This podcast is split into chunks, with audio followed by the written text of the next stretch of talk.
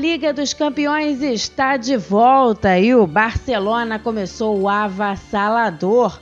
Jogando pelo grupo H, o Barça fez 5 a 0 no Royal e Xavi Hernandes aprovou a atuação do time catalão. O equipe ha jogado muito bem. A equipe jogou muito bem, fez muito bem a marcação-pressão, fizemos tudo que treinamos, foi tudo muito positivo e estamos desfrutando tudo que tem de positivo também. Todo positivo hoje também. Ainda pelo grupo H, o Porto estreou bem 3 a 1 no Shakhtar Donetsk em Hamburgo.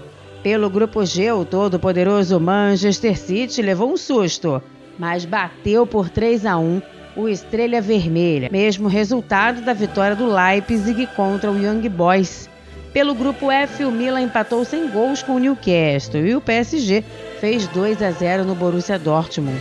No grupo E teve empate também, mas com gols. Lazio e Atlético Madrid ficaram no empate em 1 a 1. Já o Feyenoord fez 2 a 0 no Celta de Vigo.